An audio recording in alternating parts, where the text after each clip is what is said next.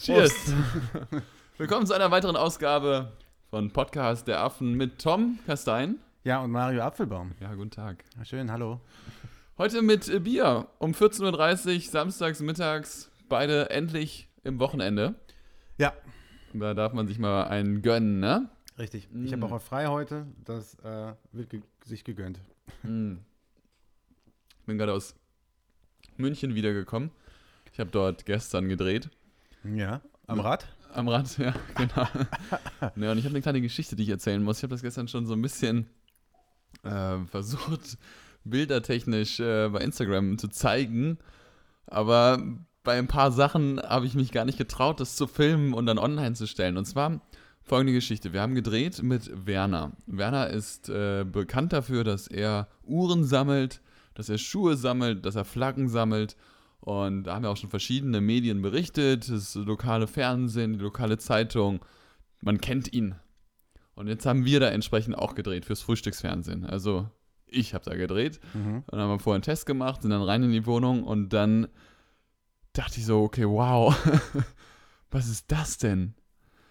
Werner hat eine Vorliebe für ähm, thailändische junge Männer Und- Okay. und andere Hat er Männer. welche in seiner Wohnung gehabt oder wie? Ja, an der Wand, Ja. an allen Wänden, Ja. nackt.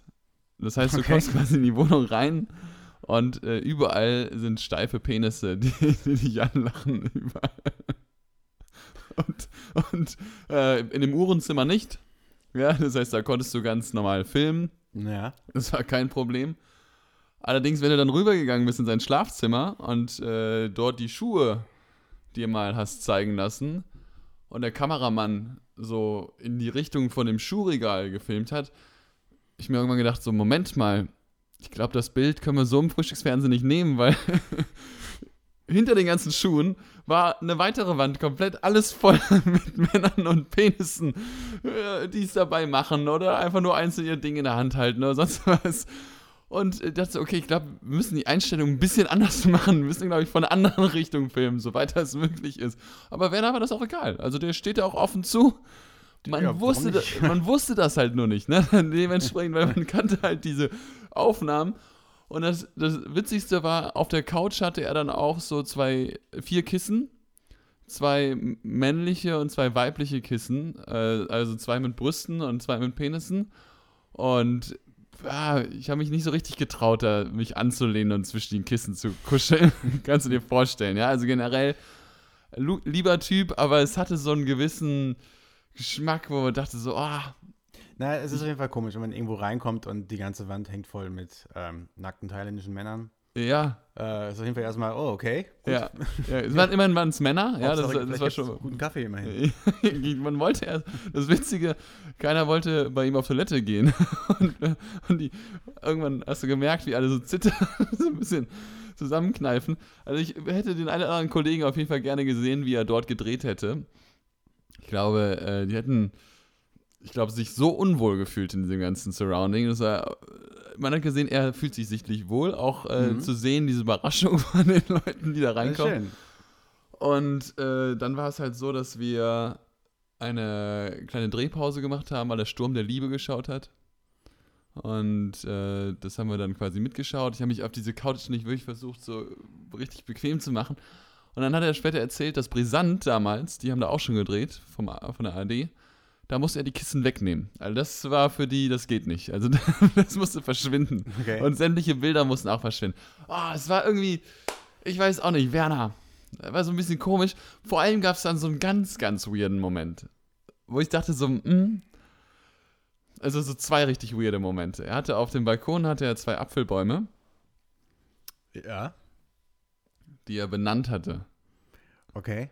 Da stand da nicht mehr Apfelbaum, sondern stand da Mario Apfelbaum 1 und 2. Das war schon so das erste, wo ich dachte so, oh, Werner, Gut. mit seinen 73 Jahren.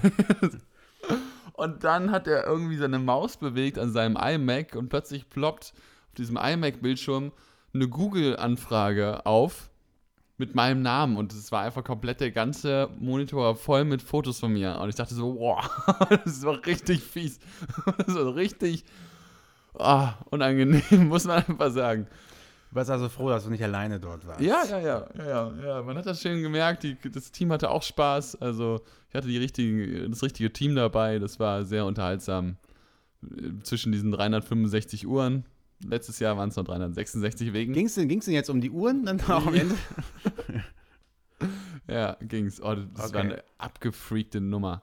Keine Frage, die Uhren, waren die alle aufgehangen? Die waren alle aufgehangen. Hatten die alle die richtige Zeit? Nee, die hatten nicht alle die richtige Ah, okay. Zeit. Das heißt, die haben zu unterschiedlichen Zeiten dann auch äh, gepiepst oder gedonkt oder ge oder weiß der Geier was. Oder dann kam dann ein Hahn raus oder dann kam eine Kuh raus, ich weiß nicht was alles. Weil er sagte, wenn die sonst alle gleichzeitig äh, klingeln zur vollen Stunde, dann wirst du doch wahnsinnig. Achso, Deswegen dann lieber ja, eine Stunde durchklingeln lassen mit jede andere Uhr. vor allem 24 Stunden am Tag. Ja. Also er schläft in seiner kleinen Wohnung im Nachbarzimmer. Da hat er nur Digitaluhren, aber man hört das trotzdem. Das ist eine krasse Geräuschkulisse. Wirklich, wenn man da sitzt, ist so ein bisschen wie im Urwald. Überall kommt ein Zwitschern oder ein Geräusch. Ja, ja Werner. Er mag Thailand besonders gerne, sagte er.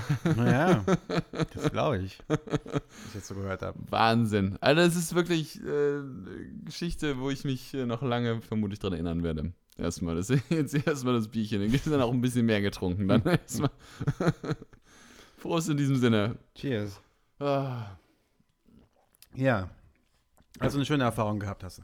ja. Ja, gut. Wie geht's dir? Ach, soweit alles okay. Ähm, die könnten mal ein bisschen, also auf ProSieben läuft jetzt gerade eine Serie, die ich glaube schon seit drei Jahren überall woanders läuft, aber jetzt läuft zum ersten Mal im Free TV. Äh, und zwar läuft äh, Chernobyl Oh ja. gerade auf Sky, das ist eine Sky-Produktion Es eigentlich. ist ne? eine BBC HBO-Produktion, mhm. ähm, die natürlich äh, auf dem Rest der Welt auf Sky läuft, halt, wer kein BBC oder HBO hat. Und ähm, Chernobyl ist ziemlich gut. Mega. Ich habe die Also- an, an, einem, an zwei Tagen durchgeschaut. Ja, ich, ich eigentlich auch. Ähm, also ich, ich finde, also es geht natürlich um, um, um die ganzen Ereignisse, die dazu geführt haben, ähm, um diesen äh, Reaktorunfall damals 1986. Äh, ich habe sogar als, als Dreijähriger damals äh, in dem äh, verseuchten Regen gespielt. Ach so. Habe meine Mutter extra nochmal erzählt. Aber wusste keiner, dass das Ding verseucht ist, weil die Informationen kamen ja alles viel zu spät. Ja, Genau. hast du was gemerkt? Merkst du noch was? Ich weiß nicht. Sieht man irgendwas? Nee, alles gut. Also meine gesunden elf Finger sind alle dran. ähm, Dein drittes Auge. drittes Auge. Mhm. Alles gut. Nee, ähm, Vier Brustwarzen. Ich bin ein bisschen übermäßig, also ähm, ich werde, wenn ich ziemlich wütend bin, werde ich oft grün. Also, aber ansonsten, äh, oder müde, eins von beiden. Ich meine, das ist schon tatsächlich, wir machen jetzt Spaß darüber, aber ganz am Anfang ist es ja so, als dieser Reaktor explodiert, sieht man ja, wie dort die Leute sich das dann anschauen. ja, Und dann entsprechend auch alle direkt von dieser Strahlung betroffen sind. Und das Richtig. ist schon, also, was ich damals gedacht habe, du weißt, was passiert. Du willst natürlich wissen, äh, du willst so ein bisschen die Details wissen und wie das da alles abgelaufen ist. Das kennt man vielleicht, vielleicht auch nicht. Aber das war, fünf Folgen sind das, glaube ich. ja, Fünf Folgen Power Tension. Das ist wirklich unfassbar, wie fassungslos, man ist wirklich dauerhaft fassungslos, sitzt man dort und kann nicht aufhören, sich zu fragen, oder den Kopf schüttelt. Man ist, schüttelt einfach so fünf Folgen lang den Kopf und hat den Mund offen und ist so in Spannung, in so Wallung die ganze Zeit. ja, das ist auch unfassbar, also eine unfassbar große Katastrophe, die wirklich fast beinahe so den halben Kontinent unbewohnbar gemacht hätte.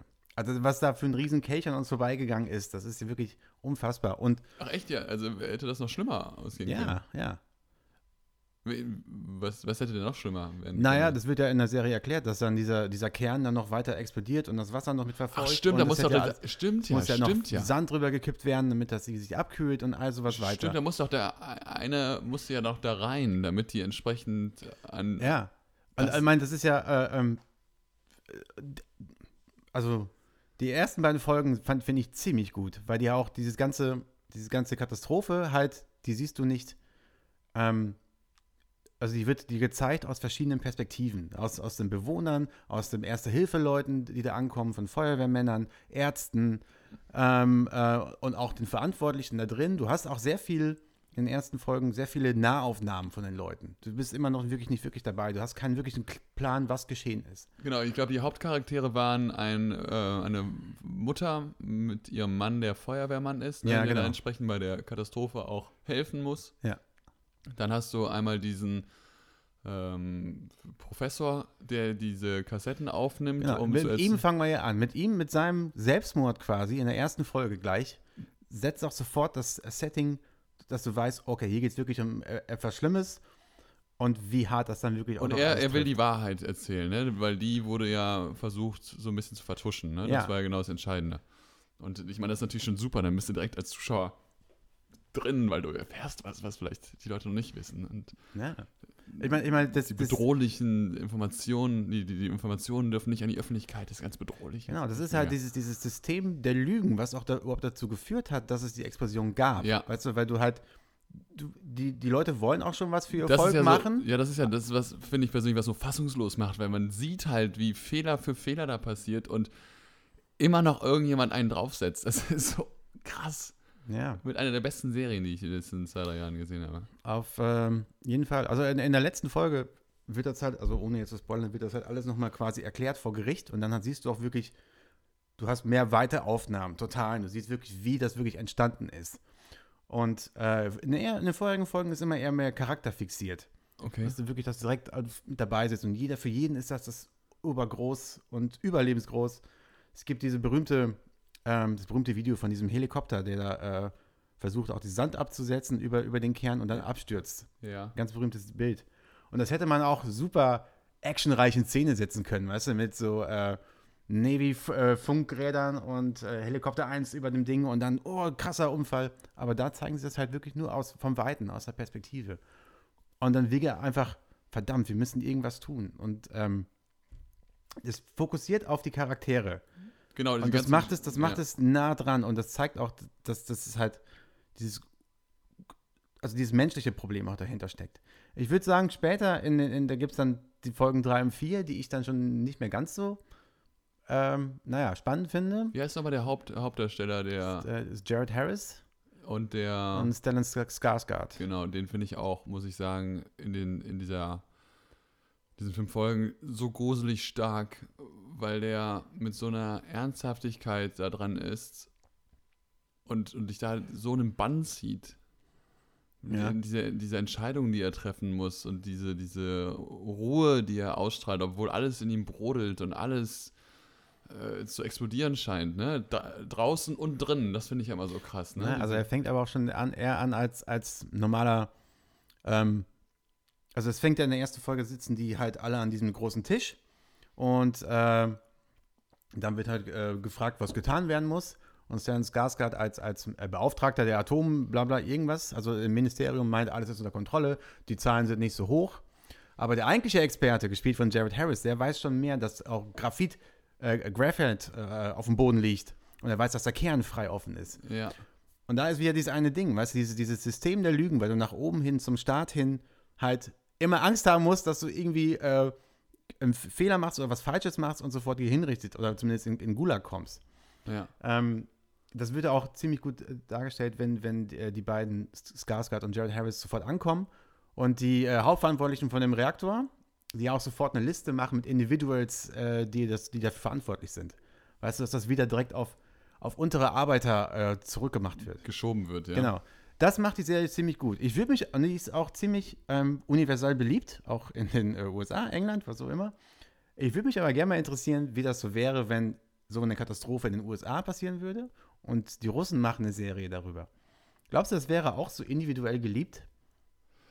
Boah, das ist eine sehr gute Frage. Ich glaube, also das ist, das ist ja das, was wir vor kurzem auch äh, bei diesem äh, Falcon und wie heißt die Serie, die bei Winter Disney, Soldier? genau, äh, auch hatten, dass wir entsprechend steigen ein und sehen, wie dieser ähm, amerikanische Soldat dort entführt werden soll von irgendwelchen russischen Militanten und äh, es sterben so 10, 12, 15 von denen, damit der eine halt überlebt und man jubelt so total. Ne? Also ich, wir, sind ja, sind ja schon in so einer sehr amerikanischen Welt drin. Ja, also das, das schwenkt langsam so ein bisschen um, dass äh, gerade so diese ganze K-Pop, K-Filme aus Korea, ähm, die Welt erobern oder dass man entsprechend auch diesen Parasite-Film, ich weiß gar nicht, wo kam der her? War, Korea. der war auch Korea, ne? Ja. Und äh, dass, dass so ein bisschen das aufgebrochen wird.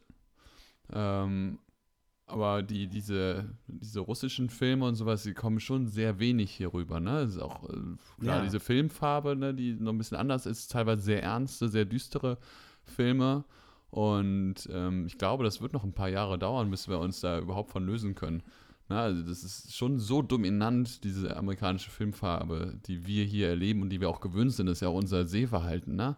Also wir sind gewohnt, Äh, dass die Amis Klar. die, ja, die, die Guten sind. Also, ne? was ich damit eigentlich sagen möchte. Ja, ja, ich weiß, halt- was du meinst, also- um, um quasi den Punkt zu machen, ne? ich glaube, dass, ähm, dass, dass das schwer fallen würde, das so zu finden, ne? Weil ich glaube, man, man identifiziert sich ja auch total mit den Schauspielern, ne? Die sind ja auch so amerikanisiert in dem Sinne, ne? Das sind ja alles meistens britische Schauspieler. Ja. Und die machen auch den, den großartigen äh, Nicht-Fehler. Also die machen nicht den Fehler, äh, Englisch mit russischem Akzent zu sprechen. Das macht man ja sehr gern häufig, wenn man so äh, russische äh, Filme macht oder Serien. Und dann sprechen halt alle irgendwie äh, äh, Englisch, aber mit russischem Akzent. So wie in diesem Jennifer Lawrence-Film äh, Red Sparrow zum Beispiel. Mhm. Da spielt ja auch, da spielt Jennifer Lawrence eine russische ja, KGB-Agentin, was immer das war. Und they don't speak uh, English with a Russian accent all the time. Uh, Brother, what are you doing? Weißt du? Ich mache das nicht das ist halt, ich das nicht mehr nee, so in nee, Erinnerung. überhaupt nicht. Die sprechen alle schön ihren englischen Akzent, alle so wie es ist. Weil das auch super störend ist nach der Zeit. Und das wirkt halt einfach, Billig. ja, das ist nicht mehr, das ist ein bisschen lame. Weißt du, Mhm. ich meine, klar, du kannst es nicht auf Russisch machen, du musst es halt verkaufen Mhm. an äh, dein amerikanisches äh, Publikum. Ähm, aber dann braucht ihr auch nicht diesen falschen Akzent draufzusetzen die ganze Aber das Zeit. ist, das ist eine sehr, sehr spannende Frage. Also, welches Ereignis haben wir denn in Amerika, wo dermaßen politisches Versagen äh, äh, naja, kannst einen Film über Vietnam machen, kannst einen Film, äh, Ja gut, mach, mach einen Film über äh, Katrina und, und äh, Genau, die das, hat, das, das, genau, das habe ich tatsächlich auch gerade gedacht. Ne? Aber das ist natürlich, äh, ob das dann deren äh, Schuld ist, wenn dann so ein Sturm da ankommt, das ist schon ein bisschen was anderes. Nicht der ne? Sturm, aber die, die, äh, die Antwort darauf, die Hilfeleistung Hm, und all das. hm. Das ist ja alles, ähm, daraus kann man ja auch was machen. Ich aber, glaube, aber es also, wäre, aber ich meine, jetzt gehen wir den Gedanken mal weiter. Dann haben wir russische Schauspieler, die dann plötzlich äh, Amerikaner spielen oder sowas. Das ist Ja. schon ein sehr verquertes Bild, wenn ich mir das jetzt einfach nur vorstelle, ne? weil man es so nicht kennt. genau, aber wir akzeptieren Tom Cruise als General von Stauffenberg. Ja, So, total. weißt du, das ist das halt ist ja ein, das, was ich ähm, meine, ja. Und äh, zum Glück sprechen die da auch alle meistens äh, Englisch ohne deutschen Akzent. das muss nicht sein. Ähm, Aber, ja, aber, da, weißt du, aber ich meine natürlich, vieles, vieles, viele russische Filme werden auch oft noch quasi vom Staat mitfinanziert. Ähm, und dann hast du schon leicht schon so einen leichten ähm, patriotischen Ja. Touch drin. Ähm, dasselbe ist mit vielen, mit Propaganda, Propaganda-Touch, ja. vielen. Genau, aber äh, weißt du, äh, da muss man sich halt nur ein bisschen klar machen, wenn, wenn man eine Sache macht über ein, äh, ich meine, Chernobyl macht, wie ich schon gesagt habe, nicht den Fehler und, und zeigt den Finger auf Individuelle oder irgendwie so, sondern zeigt den Finger auf dieses System. Ähm, äh, und trotzdem muss man immer noch ein bisschen danach denken, okay, aber es kommt halt jetzt von der westlichen Sicht auf, auf die Leute da drüben. Hm. Andersrum, ich meine, ich finde es macht's gut, aber andersrum würden einfach Leute, viele Leute, anders so über die Serie denken. Die würden das halt dann sagen, oh, doch, was wissen die denn schon da drüben? Ja, spannend. Das ist eine sehr gute Sache.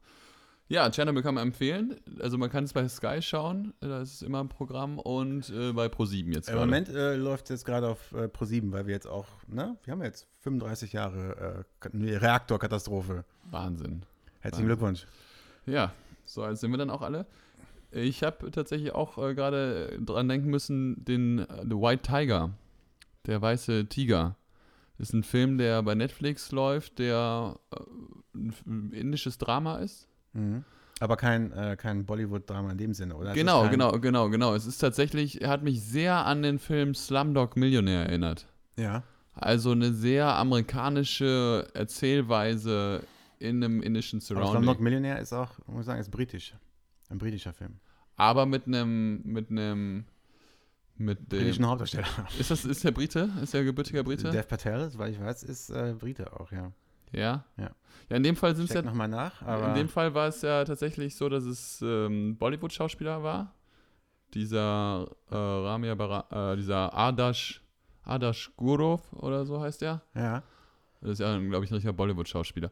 Aber dieser Film, äh, was ich ganz spannend finde, ist, ich habe das Buch damals gelesen und fand das Buch unfassbar gut. Ich glaube, so jeder, der sich so ein bisschen mit Indien auseinandersetzen will, der liest so zwei Bücher. Das eine ist Shantaram von so einem australischen Flüchtling, der aus dem Knast ausgebrochen ist und landet dann in Bombay und wird dort zu so einer ähm, ja, zu so einer Drogengröße, also von einem Slumarzt arbeitet er sich dann hoch in die obersten Milieus der Mafia.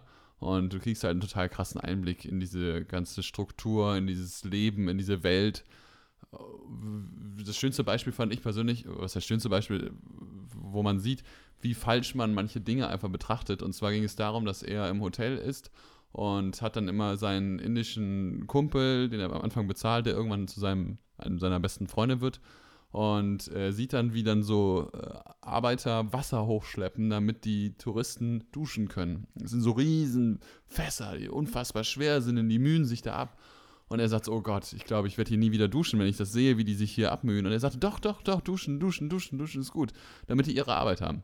Ja, und es ist immer so ein, so ein verkehrtes Bild. Oder äh, die sind draußen im tiefsten Indien und äh, duschen dort. Und es ist tatsächlich so, dass du eigentlich nie äh, ohne Unterhose duscht oder sowas. Das machen die nicht. Ne? Also die entblößen sich fast nie. Äh, und äh, natürlich auch, weil die halt äh, dort draußen in einem Dorf duschen sie halt auch in der Öffentlichkeit, ne? Und dann machst du das generell. Aber die verschütten keinen einzigen Tropfen Wasser. Das heißt, du stehst dann in so einem Bänken und duschst dich mit dem Wasser ab, in dem du selber stehst. das ist natürlich auch geil. Aber genau so, dass das Wasser zu 100% in dem Ding bleibt, damit noch genügend Wasser da ist. Und das ist also schon eine, eine, sehr spannende Ranführung. Und der weiße Tiger, The White Tiger, war so ein anderes Buch, was diese Korruption in Indien so ein bisschen beleuchtet hat.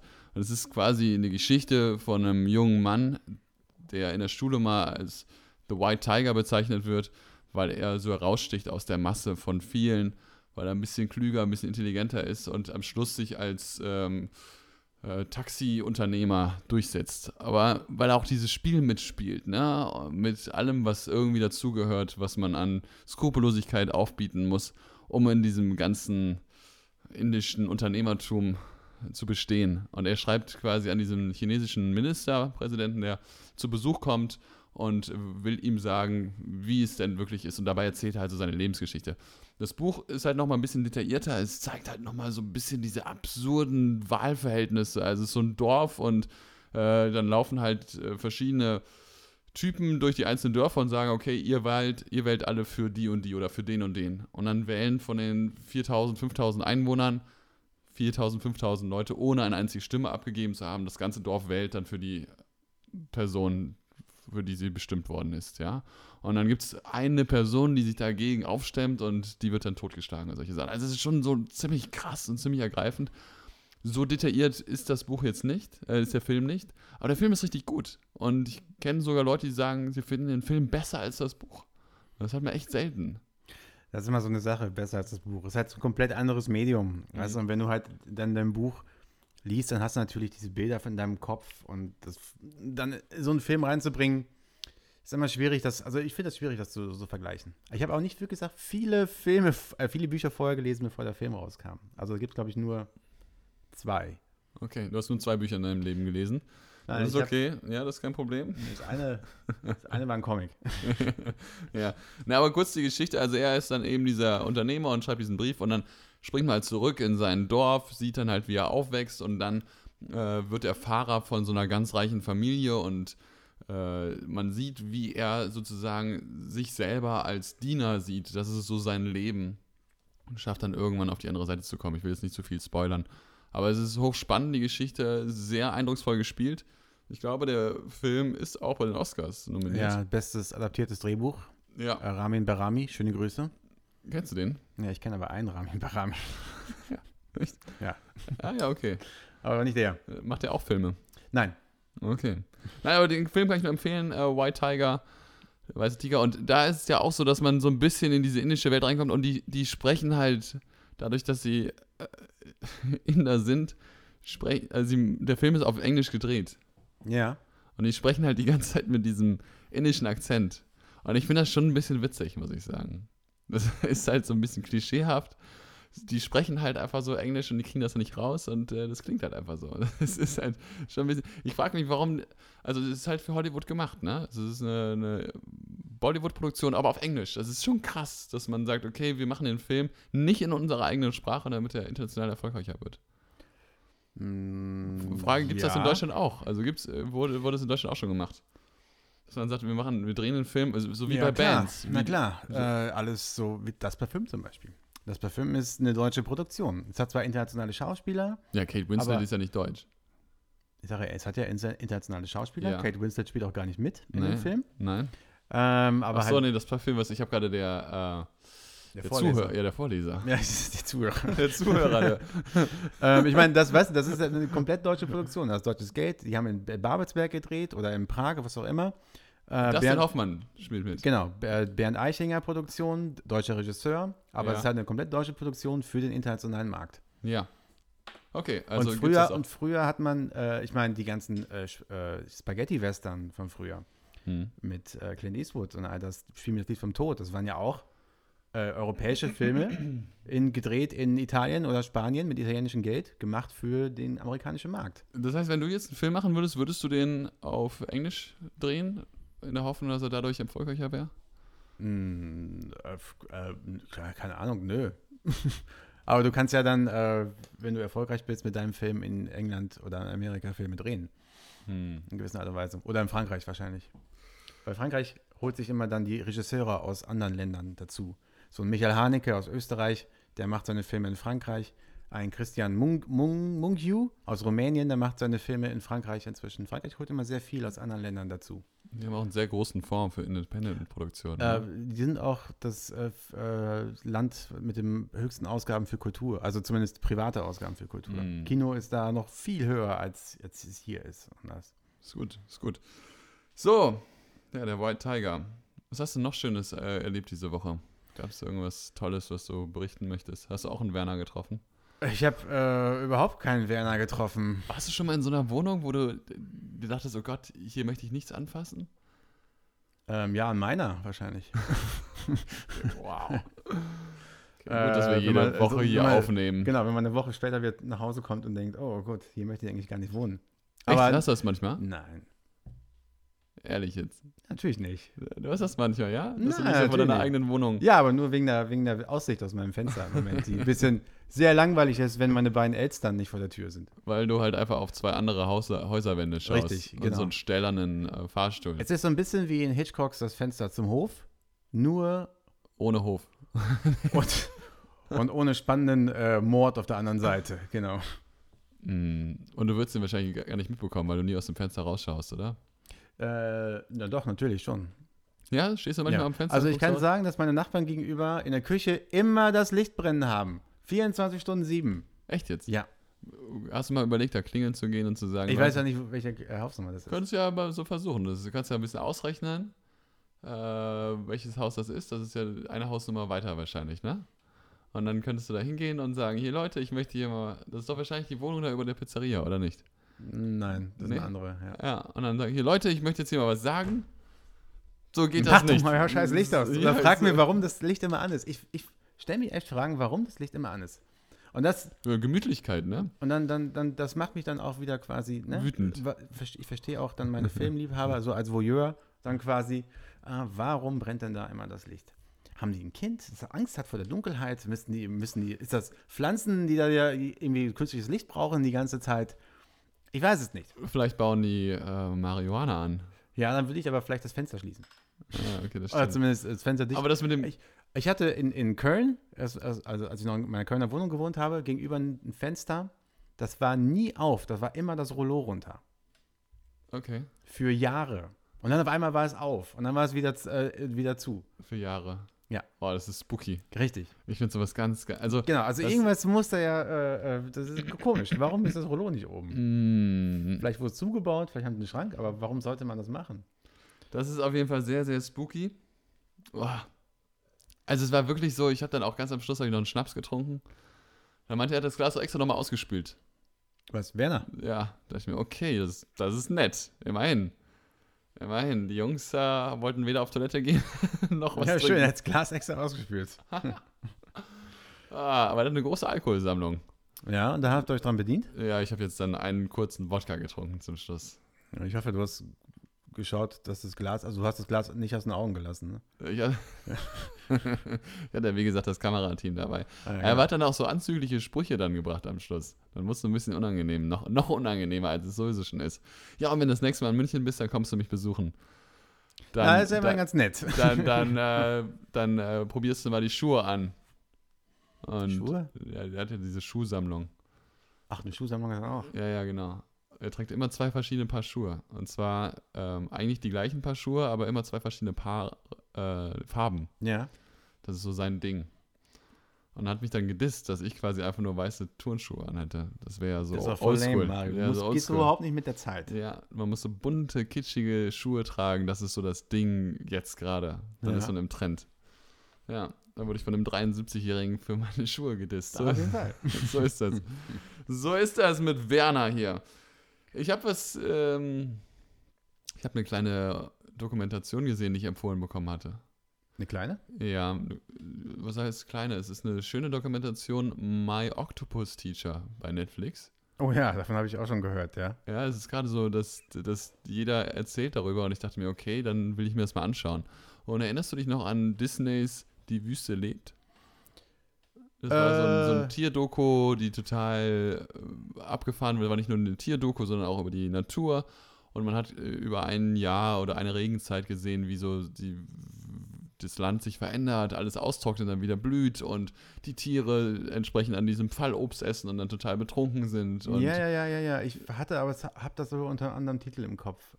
Ja, okay. Also ich kenne nur den deutschen Ähm, Titel. Das heißt auf jeden Fall die Wüste Ich lebt. das aber als Kind auch damals immer ja, gesehen. das war so Ähm, der, der Tierfilm, den man früher geschaut hat. ja. Und das Besondere an der Dokumentation war, dass sie ja unterhaltsam war. Das ist Entertainment. Es war keine Dokumentation so wissenschaftlich, dass man das wirklich aus, aufarbeitet und erzählt, wie das alles genau ist, sondern es ist einfach auch sehr viel Schauwert dabei. Ja. Und dieses My Octopus Teacher ist genau das Gleiche. Also er beschäftigt, be- dieser Typ ist ein Südafrikaner und er taucht gerne. Ich glaube, der macht so ab Null tauchen. Das heißt, der taucht nur mit äh, Schnorchel und oberkörperfrei bei fucking 7 Grad Wassertemperatur, weil er halt total mit dem Wasser und der Umwelt verbunden sein möchte. Und dann lernt er Cool. so ein. Hä? Cool. Ja, sehr cool, ja. Und es sind super schöne, faszinierende Bilder, muss man wirklich sagen. Es ist sehr schön, sehr ruhig gedreht und parallel erzählt er die Geschichte, wie er einen Oktopus kennenlernt und sich dort eine Freundschaft bildet. Und das ist total abgefahren. Diese, äh, diese Tiere, diese Oktopusse oder die, der Krake, die Kraken, sind so. Zum Beispiel hält, als sie das erste Mal aufeinandertreffen, hält er so ein Schild so vor sich, so als Schutz oder reicht ihm dann so den Arm, dann geben sie sich so die Hand und solche Sachen. Also es ist sehr menschliche Züge und hochintelligentes Tier. Er würde es ungefähr so auf, auf die Stufe von den äh, Primaten stellen und so total spannend. Und das Schöne ist, er erzählt halt diese Geschichte, wie er halt diesen Oktopus kennenlernt und äh, versucht dann jeden Tag dahin zu tauchen und den zu beobachten. Und manchmal verschwindet er dann, dann hat er schon, macht er sich schon, total Sorgen. Man fragt sich die ganze Zeit so, was machst du eigentlich beruflich? Weil er hat so ein wunderschönes Haus direkt an der Küste, hat noch einen Sohn, der manchmal eine Rolle spielt, manchmal auch nicht. manchmal spielt halt nur der Oktopus eine Rolle. Mhm. Aber es ist sehr faszinierend und sehr ruhig und man ist komplett dran, will die ganze Zeit wissen, wie geht's jetzt weiter. Es ist äh, sehr emotional, teilweise auch traurig und äh, ein kleiner Spoiler zum Beispiel, gibt es so einen Haiangriff mal. Und der Hai beißt dann einfach zu und äh, reißt, der, reißt dem Oktopus, oder Weib, dem weiblichen Oktopus, ihr, reißt er so einen Arm ab. Aber der wächst einfach nach. Ey, jeder, jeder einzelne Arm von einem Oktopus hat ein eigenes kleines Gehirn. Ja, das ist unfassbar. Das ist der Fun Fact, den ich hier. Ja. Äh, Oktopus Fun Fact. Da, da wächst quasi einfach ein neues Gehirn nach. Mhm. Wäre schön, wenn bei Menschen mal überhaupt ein Gehirn wachsen würde, bei manchen aber. oh, äh. Menschheit böse. Nein, aber tatsächlich ist das total faszinierend. Kann ich nur empfehlen, ist so ein richtig chilliger Film, kann man sich gemütlich mit Freundin, ohne Freundin, zu Hause, auf der Fahrt, egal wo, immer der passende Film, My Octopus Teacher. Sehr ruhig auch erzählt. Toll, wirklich. Meine Filmempfehlung der Woche. Oh. Hab den eben noch auf der Fahrt hier hingeschaut. Ach so. Ja, so die letzten zwei Stunden. Die Fahrt ist ja vier Stunden. Ersten Ja. zwei, zweieinhalb Stunden habe ich gelesen und dann habe ich noch äh, eine Viertelstunde geschlafen und dann habe ich mir den Film angeschaut. So, Auf dem Handy? auf dem Computer. Ich hatte den Computer dabei. Und wie, äh, hast du, hast du dann äh, WLAN. Du hast WLAN im, in der Deutschen Bahn. Hast du mittlerweile Wi-Fi? Ja. Und das funktioniert auch? Das funktioniert einwandfrei, wirklich. Echt? Muss man sagen, da hat sich was getan. Du, du bist auch so ein bisschen auf dem Stand von damals, WOP. Ich möchte gerne sagen, dass ich schon lange nicht mehr in der Bahn gefahren bin. Ich glaube, seit einem Jahr war ich nicht mehr in einem äh, Zug. Ich habe auch, das war Und auch auf letzterer Fahrt nach München auch. Das war auch meine zweite Dienstreise erst seit 300 Tagen. Ja. Ja. Ewigkeiten. Krass einfach, ne? Also, wie viel Zeit man zu Hause verbringt. Das ist Ja, inzwischen, ist es, unfassbar. inzwischen muss ja die Zeit zu Hause bringen. Es ist Ich bin- unfassbar. Ich bin immer wieder fasziniert, wenn ich nach Kreuzberg komme inzwischen schon. Weißt du, das ist schon wow. Mein Gott. ja, also äh, in München wurden wir auch dann gestern, wir haben auf der Straße dann noch getrunken. Um 18 Uhr ist da Schluss. Darfst du nicht mehr trinken auf der Straße. Ja. Gehen die rum und schlagen dir die Becher aus der Hand. Und, Und die gehen auf jeden. Fall rum, weil es ist München. Ja, ja. Also es ist richtig heftig, was die Strafen da angeht. Ne? Also darfst du auch abends nach 22 Uhr darfst du nicht mehr raus. Aber ich darf, ich darf weiterhin zwei große Bier im Auto trinken, richtig? Bei der Fahrt. Ja? Ja. Das, weil ich weiß, ich war mal, ich war mal, ich war mal in, in, in München, pass auf, in, in, äh, in Nürnberg. Wir haben dort gearbeitet in einem Zirkus. Und ähm, ich bin zur Tanke gegangen und habe halt zwei Bier mir geholt. Zwei 05er Augustiner. Äh, und äh, wollte die dann bezahlen und äh, Tankwart habe ich dann gefragt, äh, Sie sind schon mit dem Auto da, oder? Ich so, ähm, ja. Ja gut, weil sonst dürfen Sie das nämlich nicht kaufen. Das heißt, als Fußgänger darfst du halt nach, keine Ahnung, 20 Uhr, 22 Uhr keine Bier kaufen. Ja. Als Fahrer, Autofahrer schon, Ja. weil das dann Wegproviant ist. Ja, also vernünftig. Das ist, also, das, das ist, mein ver- Gott. Das ist vernünftig, das finde ich gut. Das muss ich sagen, Ich sehr, jetzt- ich sehr hab sympathisch. Jetzt, in das ein halbes, hier, ein halbes auf. Ja, du verträgst ja auch nicht so. Er ist ein bisschen zu lange in dem Tschernobyl-Regen gestanden. Mit deinen elf Fingern und deinen drei Augen. Aber man muss tatsächlich sagen, das ist sympathisch, finde ich jetzt schon wieder, weil zwei Bier, das geht ja, wenn du, wenn du es nicht gewohnt bist, ist es natürlich schwierig. Solltest du nicht machen, wenn du ihn trinkst. Du- also, what the fuck? Ja, können wir jetzt drüber streiten. Ja, aber hier. doch nicht als Fußgänger darfst du auch kein Bier holen, aber im Auto schon. Ja.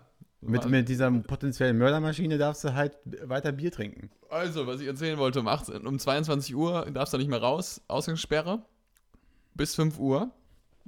Und dem, dementsprechend äh, ist es natürlich so, dass Go- äh, du kannst, glaube ich, auch ab 20 Uhr keinen Alkohol mehr kaufen. Aber bei Gorillas, diesem Lieferservice, der macht das noch. Den kannst du dir noch nach Hause bestellen. Das ist natürlich eine sehr geschickte Strategie. Auch in München? auch in München. Okay. Da kann man auch Champagner bestellen, wie ich jetzt gelernt habe, für 40 Euro.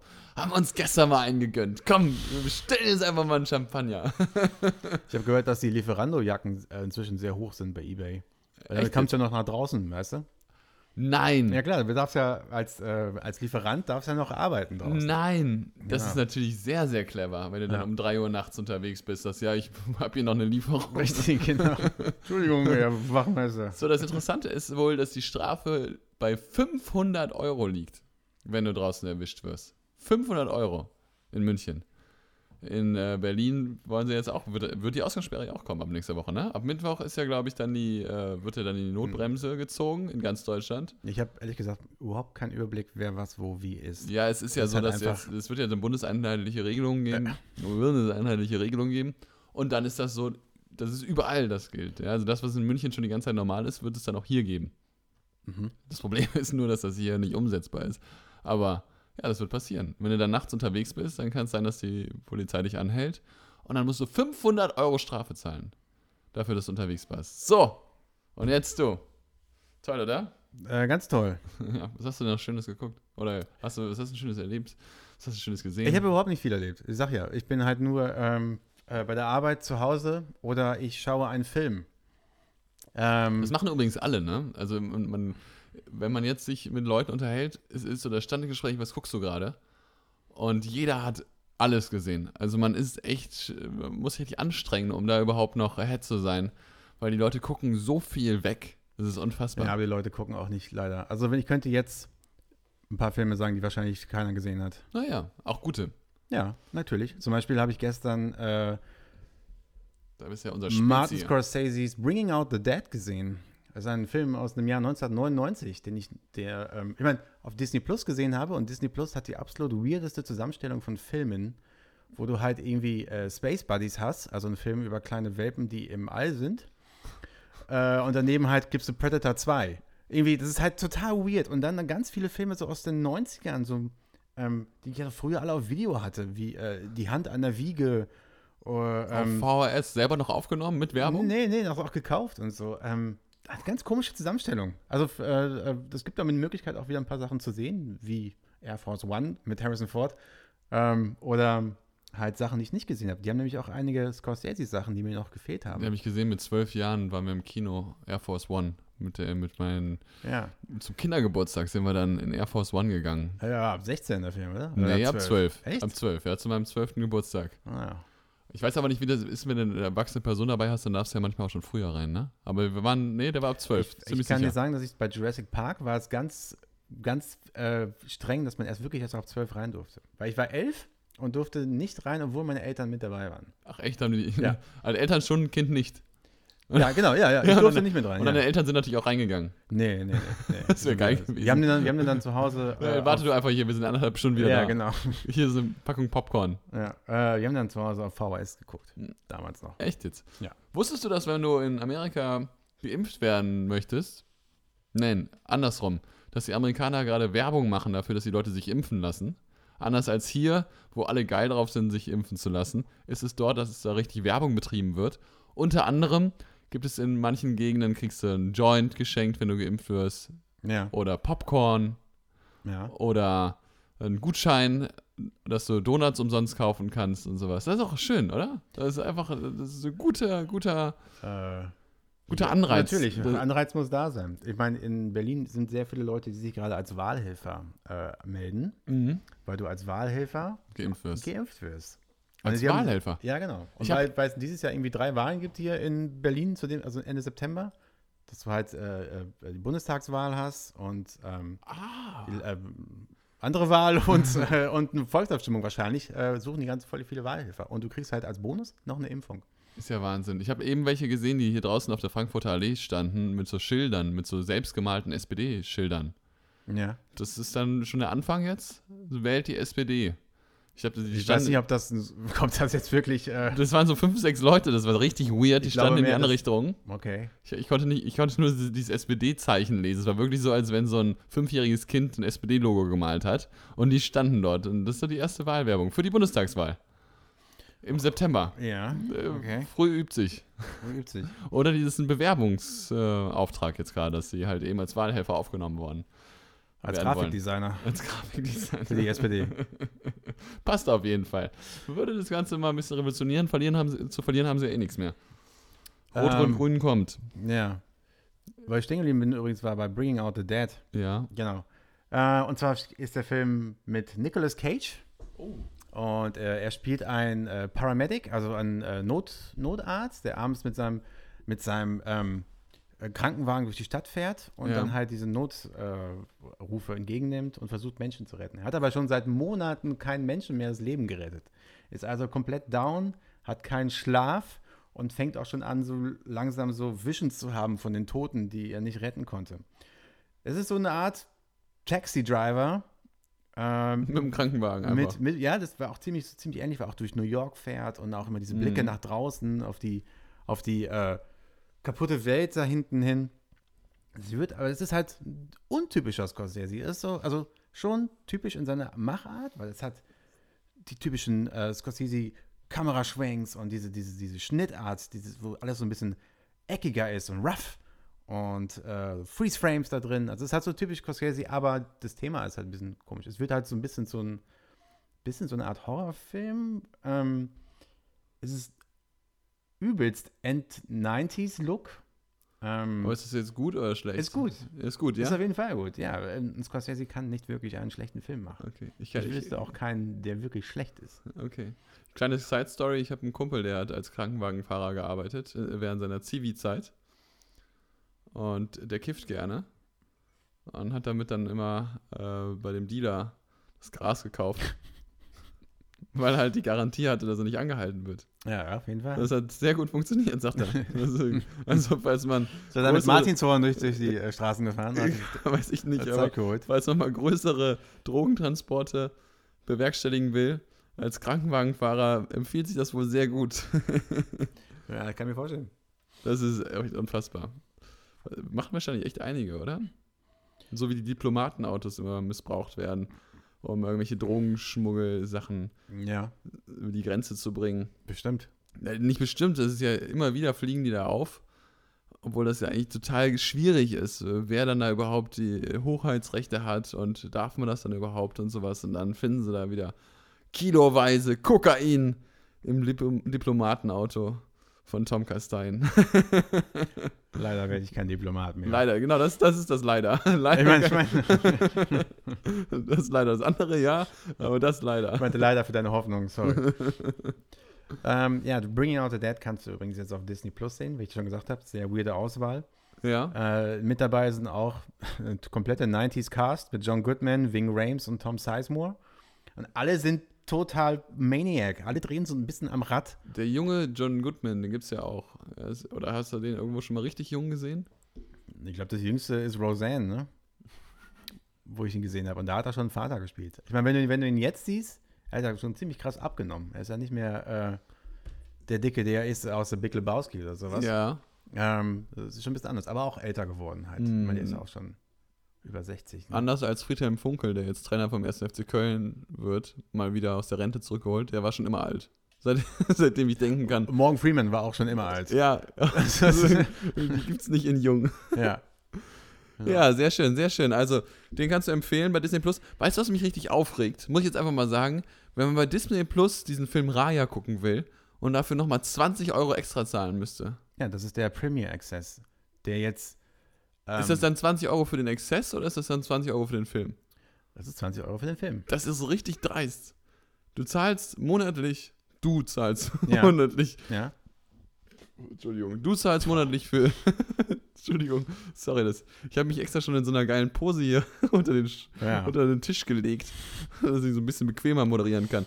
Du zahlst für uns beide, für uns drei, Disney Plus im Monat und trotzdem verlangen die dir jetzt nochmal 20 Euro. Also bei, ich kann das ja verstehen, dass du für gewisse Filme ein bisschen mehr bezahlen musst. Das ist ja bei Prime auch der Fall.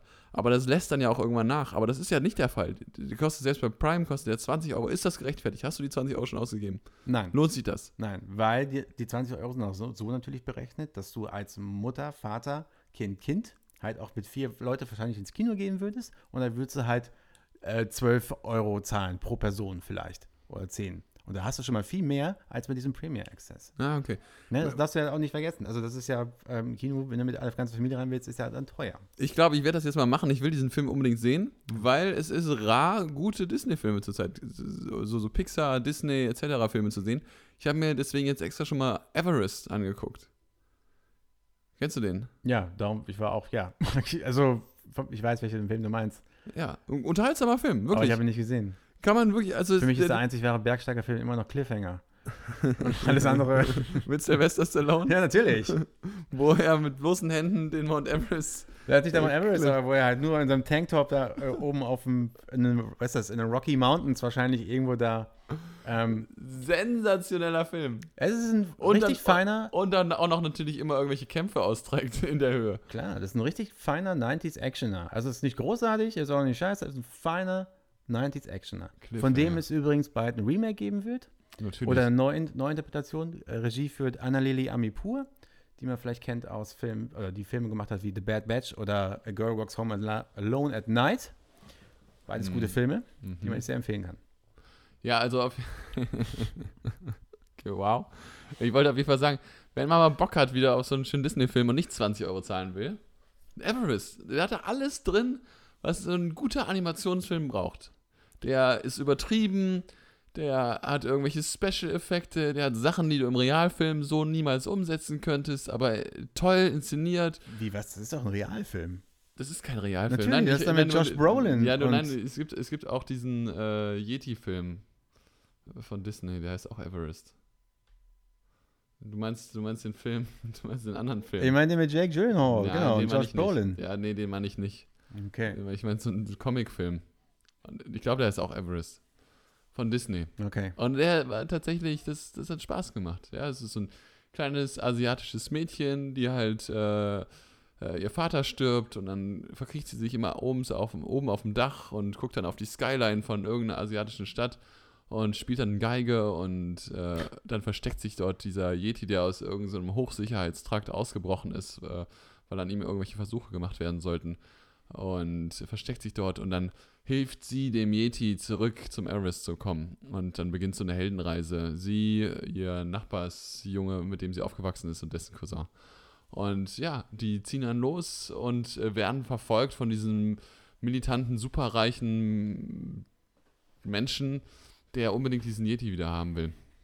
Und das ist eine total geile Actionreise. Hat richtig Spaß gemacht. Es ist nicht der beste Disney-Film aller Zeiten, aber vor allem auch, weil er äh, für musikalisch jetzt okay ist, aber es war einfach schön, wirklich. Es macht Spaß, finde ich. Das, das ist ja so das Besondere an diesen Disney-Filmen, dass da Sachen möglich sind, die du so niemals in echten Filmen sehen könntest. Das finde ich cool, weißt du?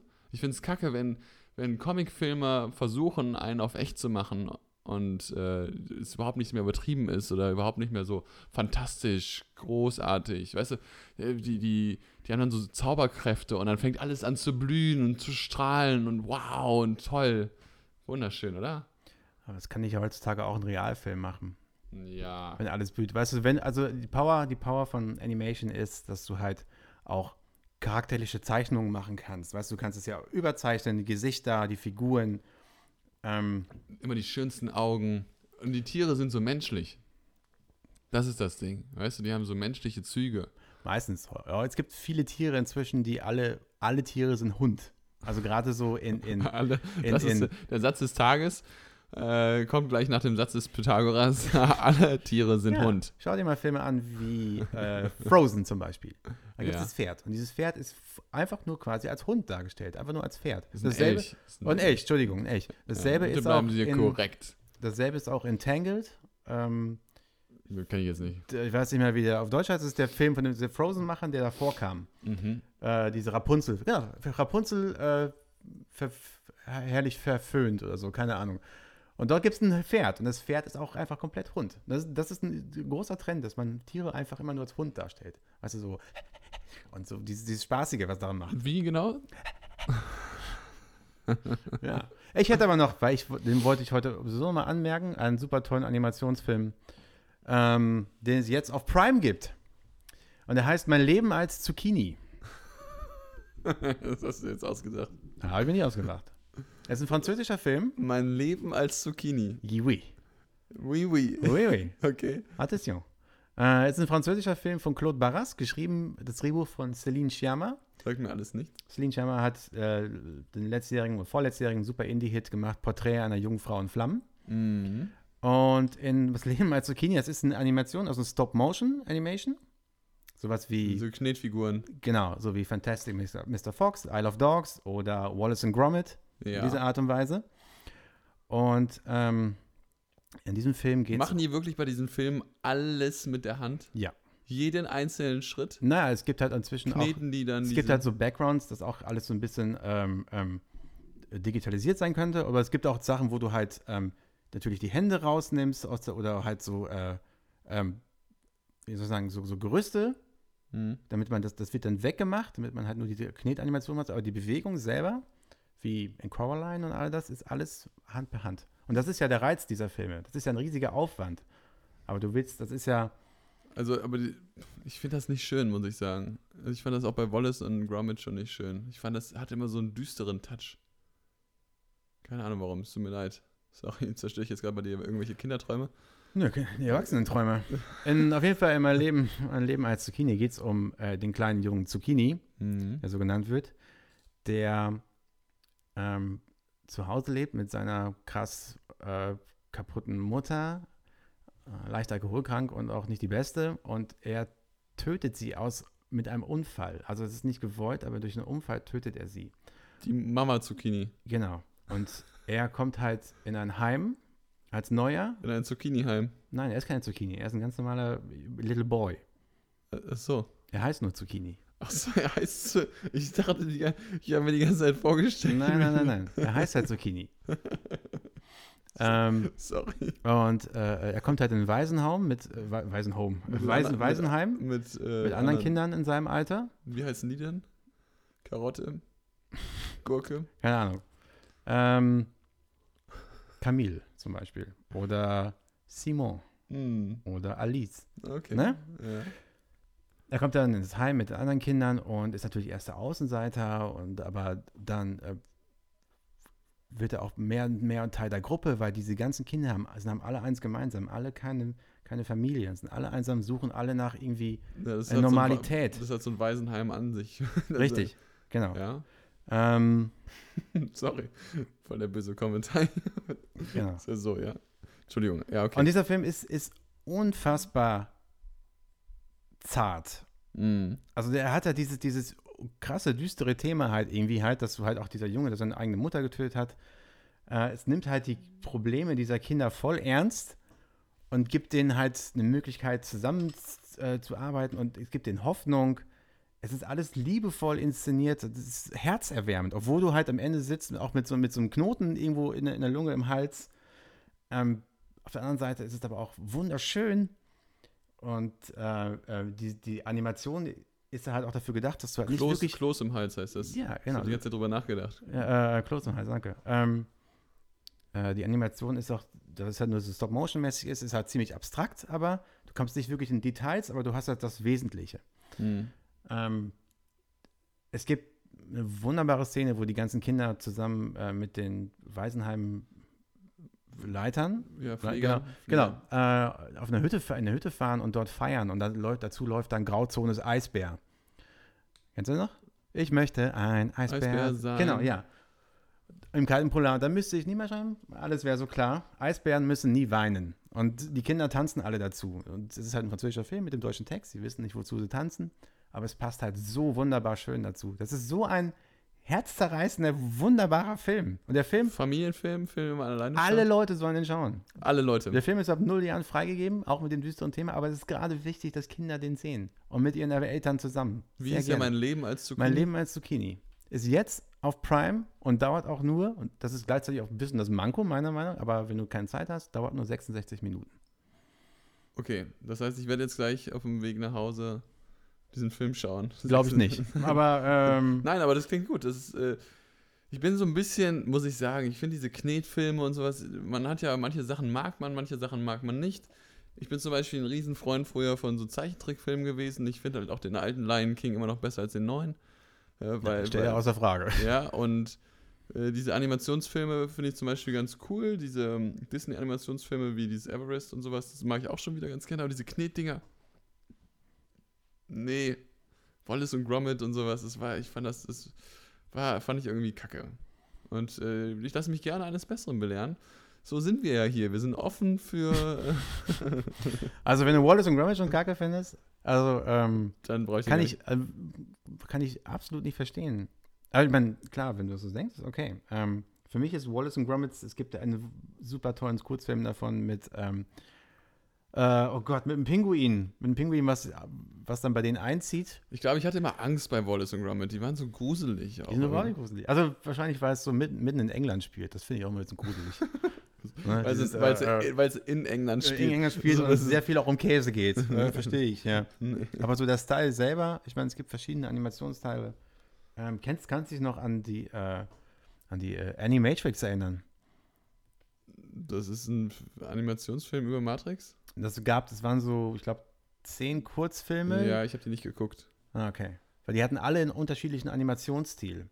Das war alles halt, äh, es gab halt die Matrix und dann sollten ja die beiden Nachfolger rauskommen und dazwischen gab es halt die Animatrix, die so äh, Geschichten innerhalb der Matrix erzählen und die hatten alle einen verschiedenen Animationsstil. Und einer war dann entsprechend auch Knete.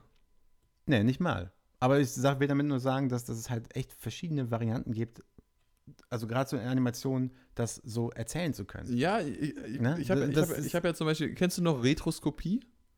Das ist, wenn du Realfilm drehst und das überzeichnest. Ja, Das war ja dieser Scanner Starkly. ja, genau. Das ist ein Film mit Keanu Reeves und Wie heißt der nochmal von White Boy, White, White Man Can Jump? Woody Harrison. Woody Harrison, Genau. genau. Ausgerechnet den Film nimmst als, als Referenz. Woody Ja. Harrison. Weil ich habe den vor kurzem nochmal gesehen. So, und äh, der eine spielt ja einen verdeckten Ermittler und der andere ist so ein Drogentyp.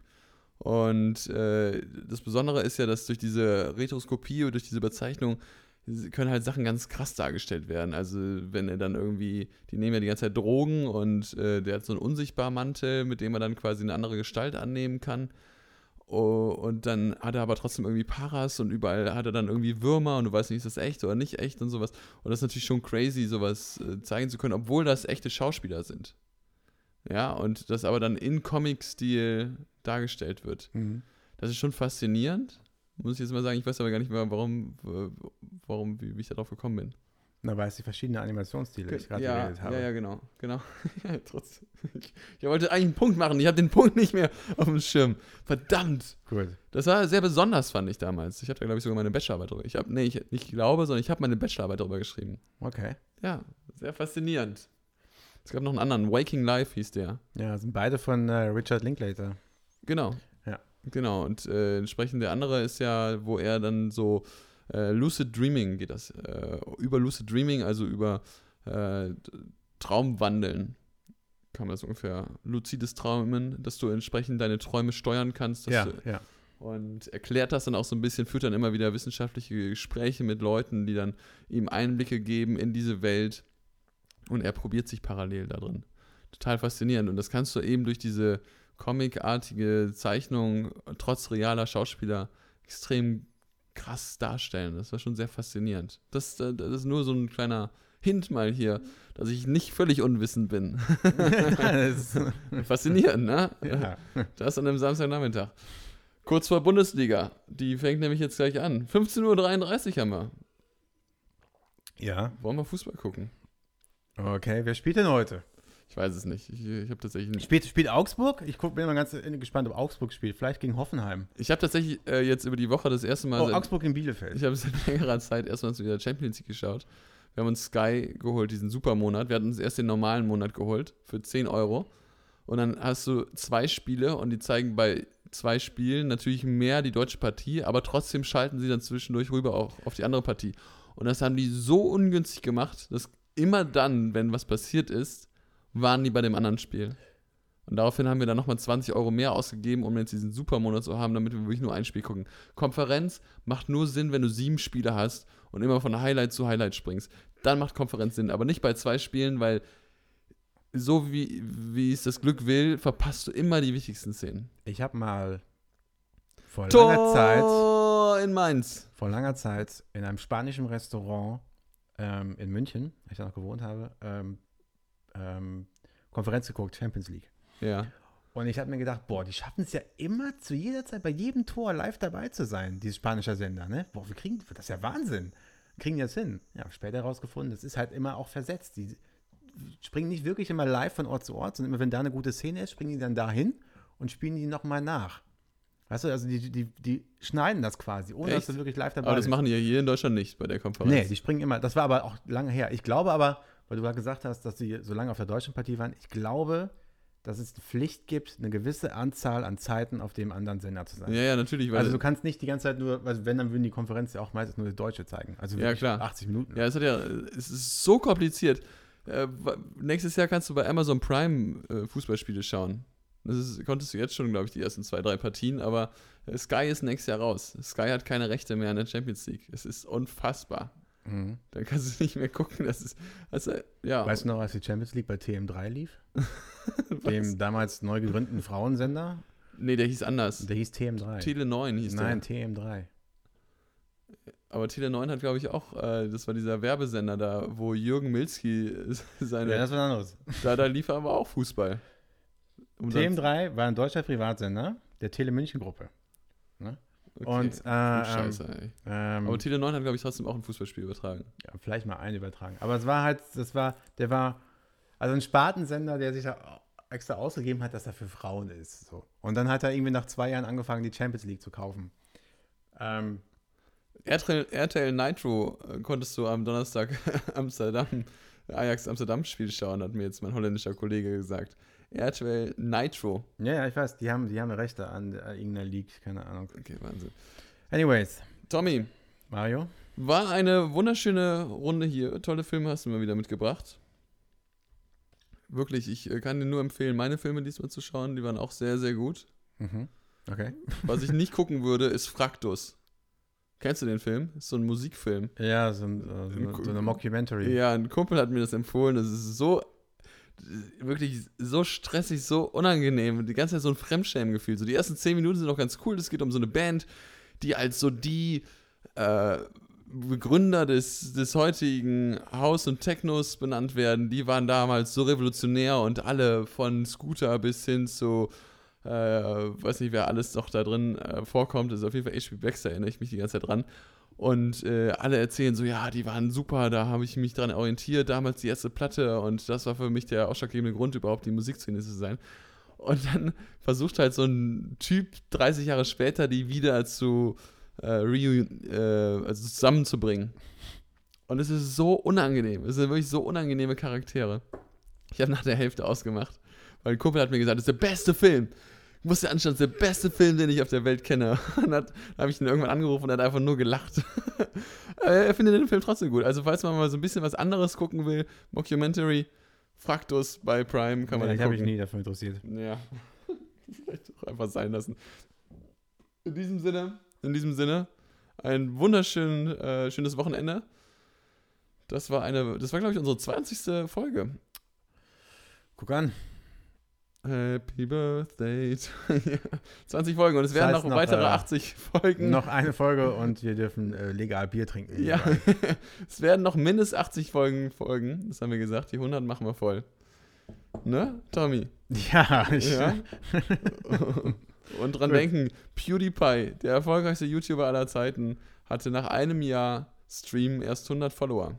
Ja, und erst als er angefangen hat, antisemitische äh, Floskeln rauszuhauen, ist er nach oben geschossen. Bitte keine Vergleiche mit PewDiePie. Okay, Fuck him. okay, okay, okay, okay. 100 Follower nach einem Jahr, das schaffen wir auch. tschüss, tschüss. Ciao.